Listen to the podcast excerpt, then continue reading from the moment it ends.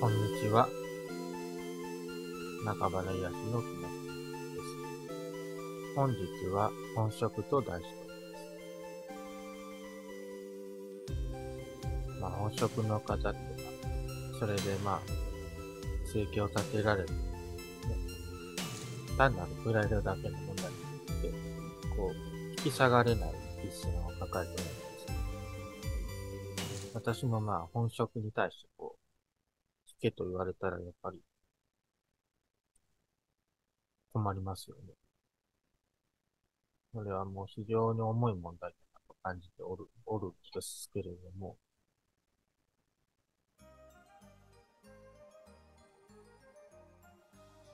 それでもまあ、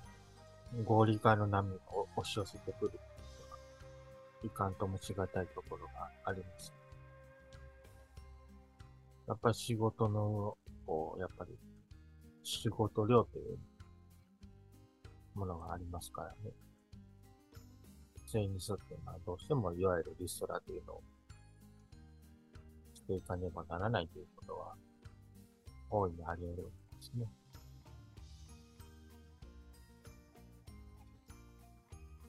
やはりこう、仕事のないところにずっと入れて、まあ、非常に困難を抱えておりまして、私もまあ、いつ仕事がなくなるだろうかね。やっぱりそんな思いを若い頃ありましたから、だからこう仕事がずっと続きそうなね。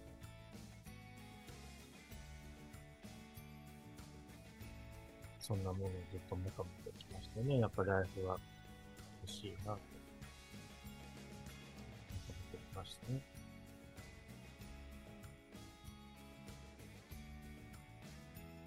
まあ、やっぱりね、人ってその、どんなにまあ、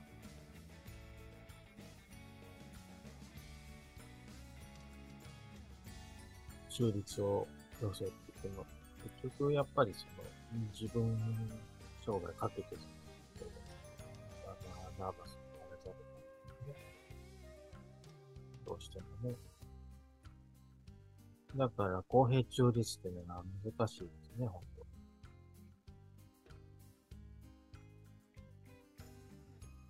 まあ、よくまあ、人間は愚かな生き物だと。まあ、戦争するのは本当愚かな生き物だなと思うんですけどね、歴史でね。で、まあ、その戦争のまあ、本当の原因っていうまあ、よく言われるのは、まあ、宗教的な対立だと言われますね。ただ、もう一段深く掘り下げるとね、やっぱり空洞化ではなかろうかと思うんですね。えー、空洞化っていうのは、まあ、経済問題の方と言われてまして、政治的な問題とはあまり言われていないですね。で、まあ、現代の文化に行きましてね、この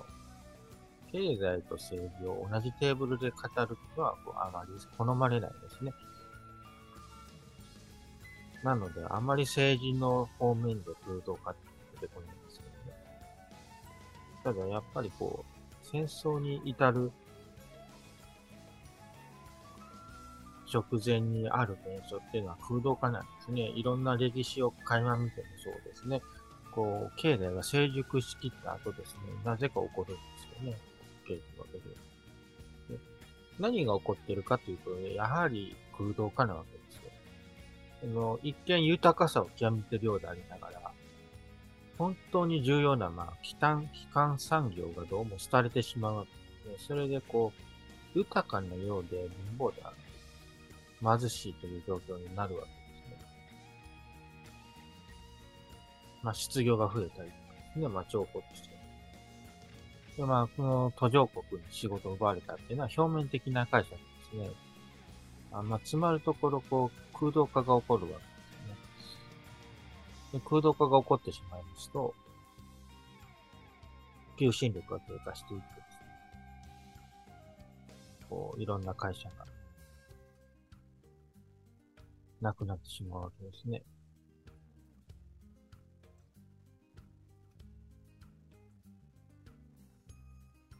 そしてまあ多くの人々が路頭に迷ってですね、せいでそのありし水準を求めて、さまようようになりま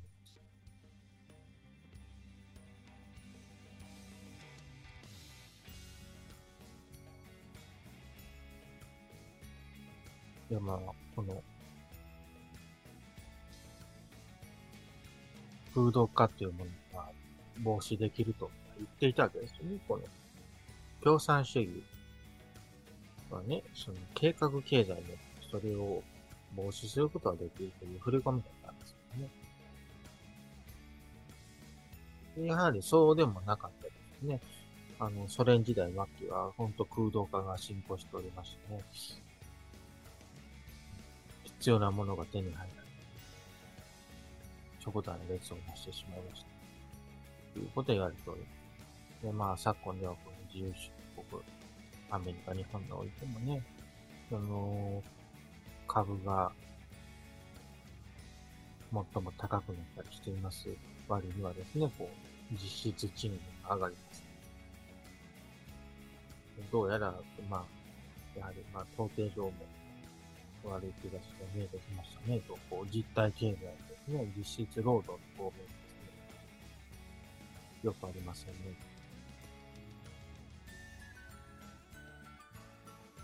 こういうギャップが起こってくるんですね。理想と現実との間にギャップが大きい。そしてまあ、これが、許容範囲を超えると、こう、地滑りが起きていく、崩壊していくとそれはだからまあ、言ってみればやはり空洞化なわけですね。こう人間の体がですね、骨粗鬆症を起こすですね、こうぽっきりと骨が折れてしまったりしますね。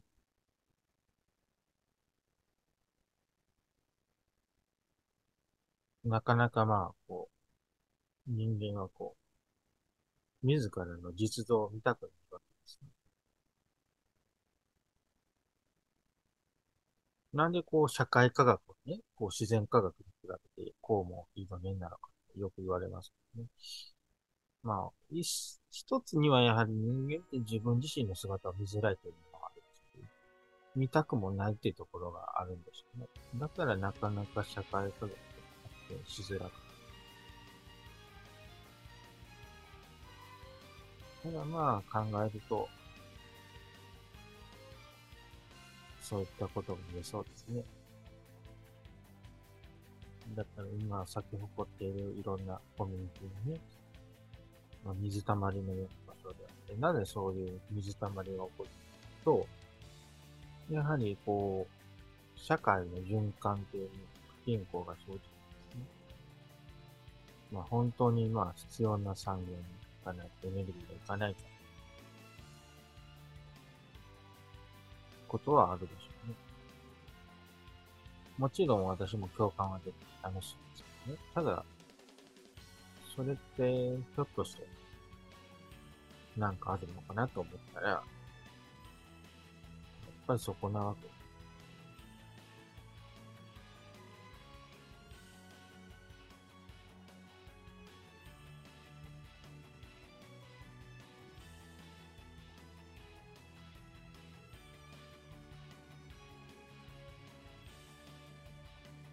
ね、その働き盛りの中でね、本当、こう仕事がないという、本当にまあ、お気の毒なことでありますけど、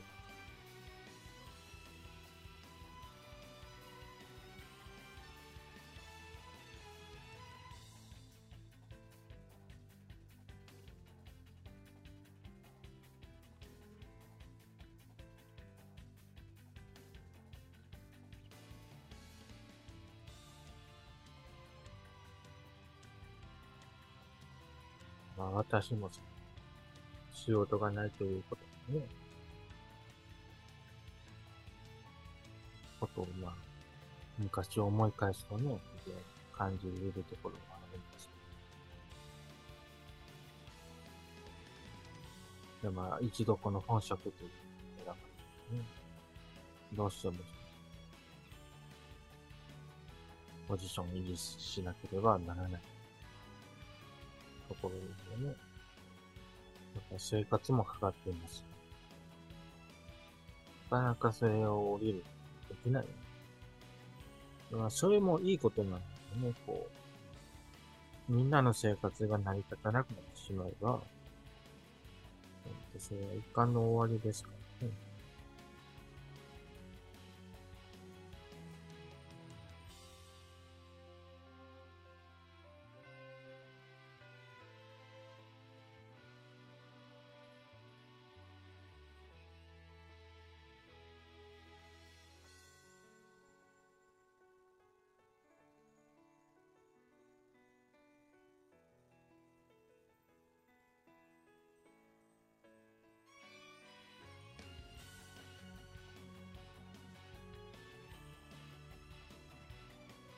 まあね、私自身は結構、忙しくなってきましたね。やっぱりいろいろな、まあ、文章書いたりとかですね。うん、やっぱいろいろな会に参加してたりしますからね。まあ、あの、俳句の会、短歌の会に参加するとね、やっぱりお誘いがあって、こう、句を決めておかなければならないとかですね。あの、まあ、大学に所属していると大学の課題でぱいありますよね。ねあの仕事もやっぱ課題がたくさんありますし。なかなかね。そうすると、その、あの、今の人とか、なかなか共感できないところがありますよね。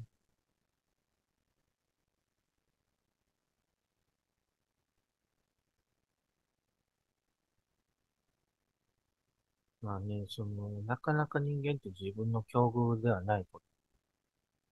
理解しづらくですまあ、コンサルタントという仕事は、すごく、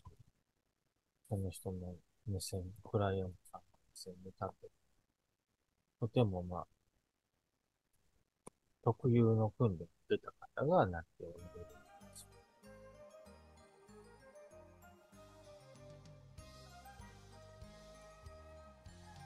まあ、この特有の訓練というか、非常にまあ難しいですね。どうしてもその上から目線になってしと、やっぱりその現場ですよね。そのクライアントさんの目線って共感しきれなくなると、やっぱりね、なかなかクライアントさんですのは、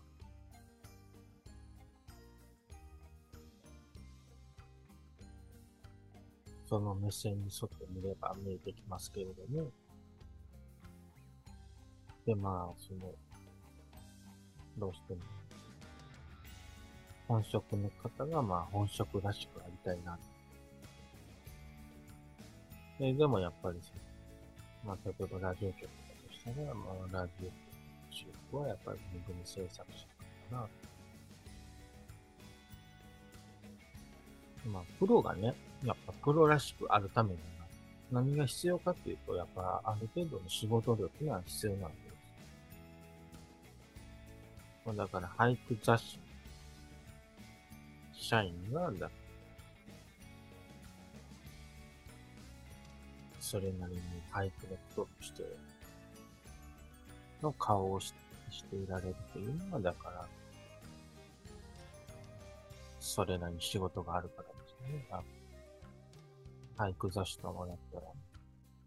平日、なかなかありますよね、それ。今、見ている月刊俳句会の時は、270ページありますよね。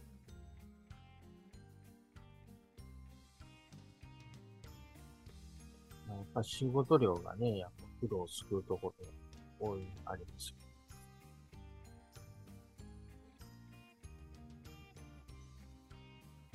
どうしてもやっぱこう仕事がないところ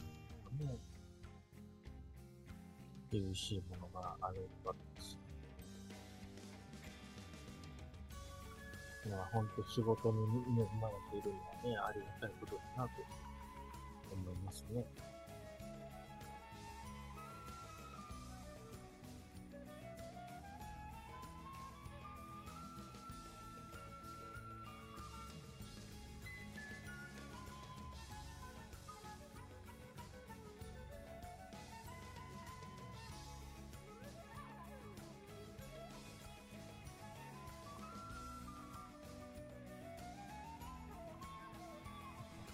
基幹産業がね、空洞化しているということが、やっぱり、難点だなということになるんですね。やっぱり実質、やっぱり必要なものを生産しているというところに、やっぱり仕事があるっていうのが、やっぱり好ましい。やっぱり幸せな関係性。まあ、その、見た目は綺麗と仕事がない場所。うん、まあ、やっぱり、そこにジレンマを感じるでし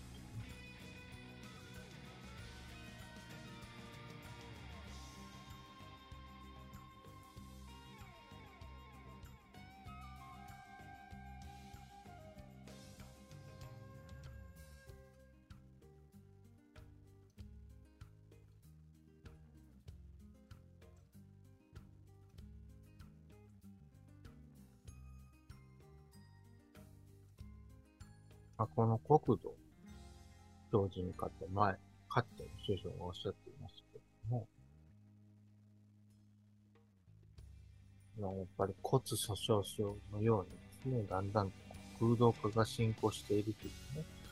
そういう意識もあったんだろうなと思います。まあね、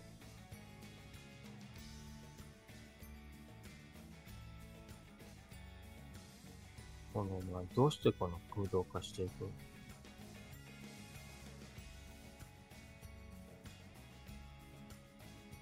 やっぱりね、空洞化するというね、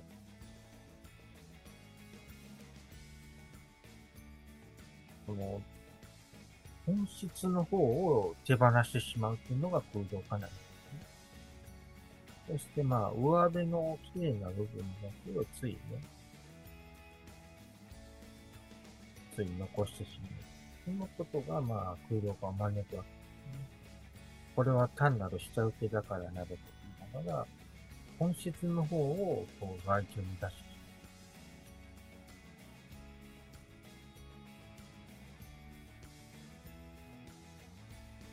これはだから日本だけではなくて、まあ世界各国どこでもよくやりがちなことなんですけど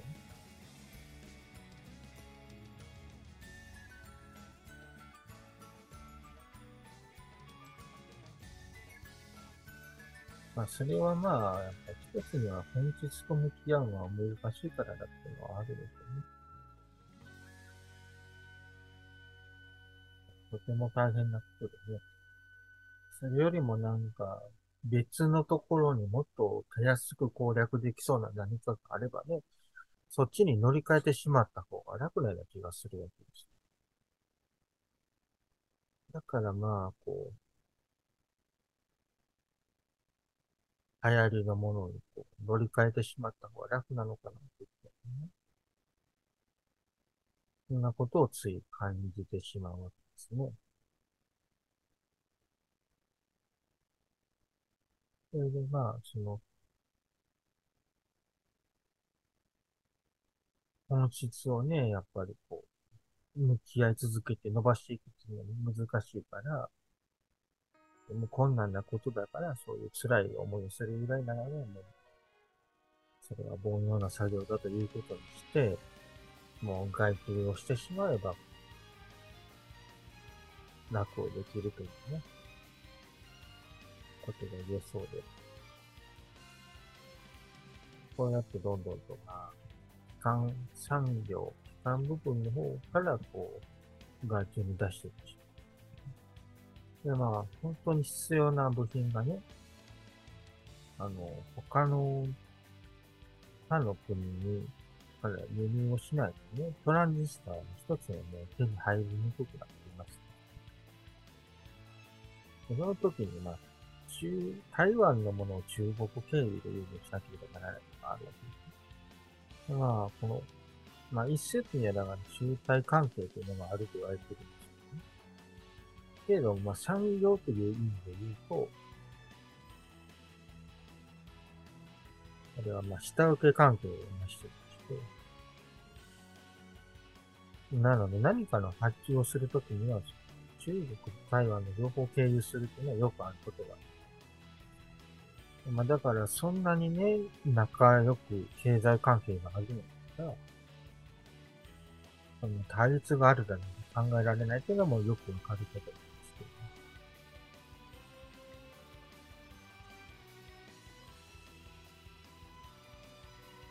ただその政治と経済っていうのは、ちょうどまあ、90度ずつずれてきて、で、じゃあまあ、順繰りにまあ回っているんだろうなと思う。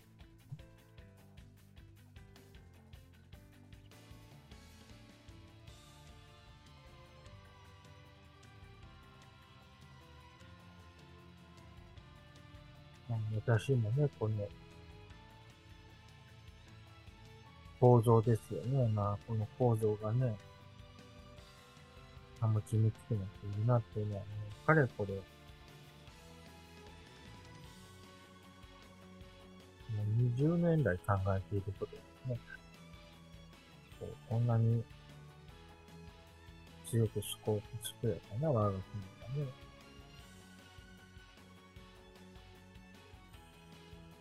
っていうのは、やはり空洞化だろうなと思う。重要な部分からこう、内的な部分からこう欠落をしていくと。これはまあ産業もそうですし、心の面でもそうなんですね。こう心の中に何かぽっかりと開いたようにね。そういったまあ空洞というものが、まあ僕たちの心も、体も、生活もこう寂しくさせて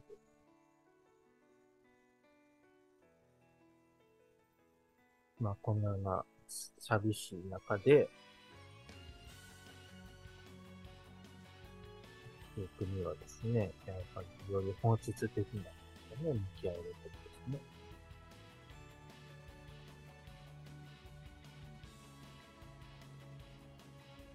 まあ、俳句短歌ってね、すごく本質に近いものですね。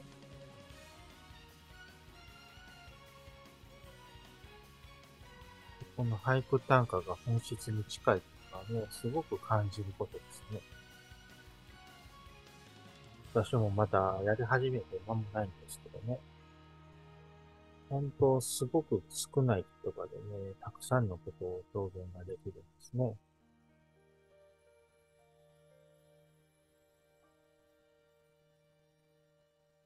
まあ、俳句もまあ一説には、どこかのまあ、棟梁が始められたと言われていますけれど、この俳句の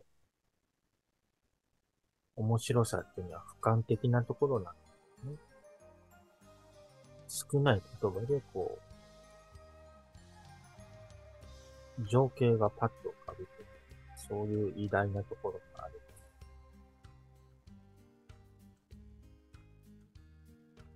この少ない言葉の中に本当に深い洞察があっ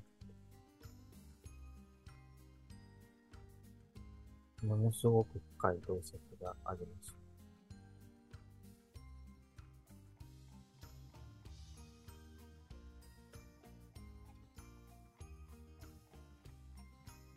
でまあ、今後リストラというもので上がれた皆様、本当にね、これが本職だと思っていたものにね、こう、今日明日にこう奪われてしまいかねないというのはね、本当にまあ、神経を察しします。ように、これが真っ当な仕事だと思っていたものにですね、奪われるというね、本当にそれをね、ありがたいことだなと。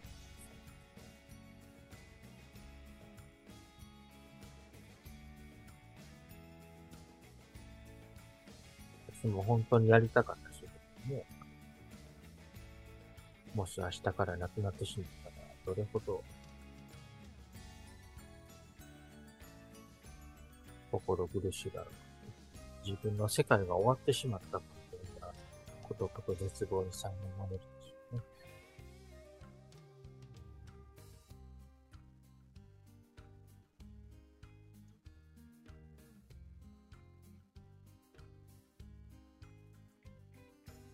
私は幸いに、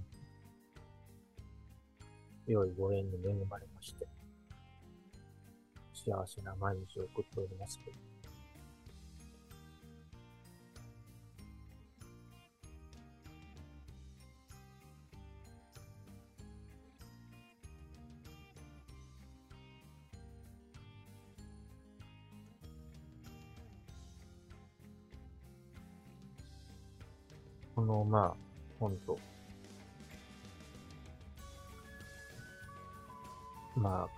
ドイツもそうですね。これが、まあ、生活、水源として妥当だと言って思っていたものが奪われてしまって、世界が終わったかの絶望に飲み込んで、ね、ただ、生活を取り戻したかっただけだと思っていただけに、と客観的なものが略奪してなってしまったというね、歴史的な意味が。そんな一幕だったなと思います。なかなかあれだけど、これが本当、本職だと思っていたんですね。亡くなってしまう。本当に寂しい。あります。私だったら、まあ、耐えられないな。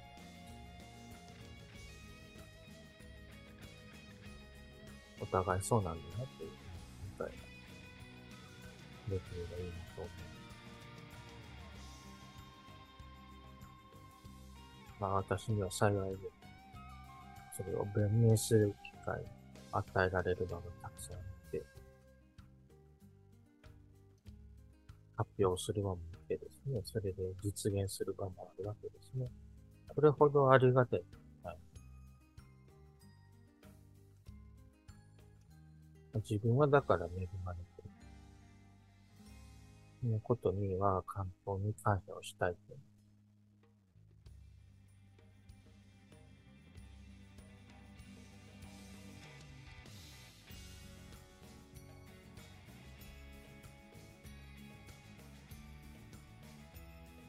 この、まあ、恵まれない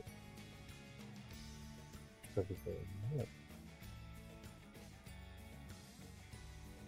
まあ、理解っていうものが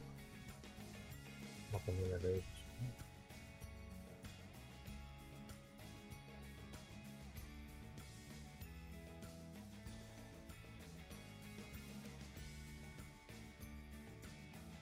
本当にね、想像力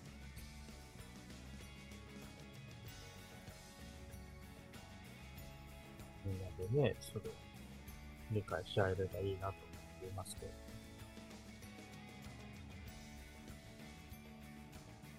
ただ私が本当当事者だね、かける言葉もないという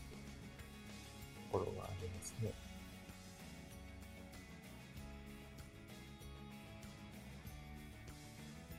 でも、まあ、この基幹産業が空洞化するという、すごく古典的でね、こう、東大元暮らして、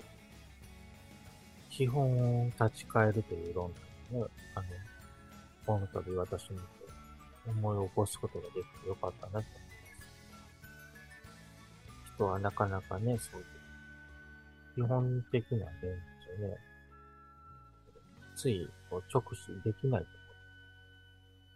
ろ。お互いに頑張っていきましょう。ありがとうございます。また来週もお会いしましょう。ごきげんよう。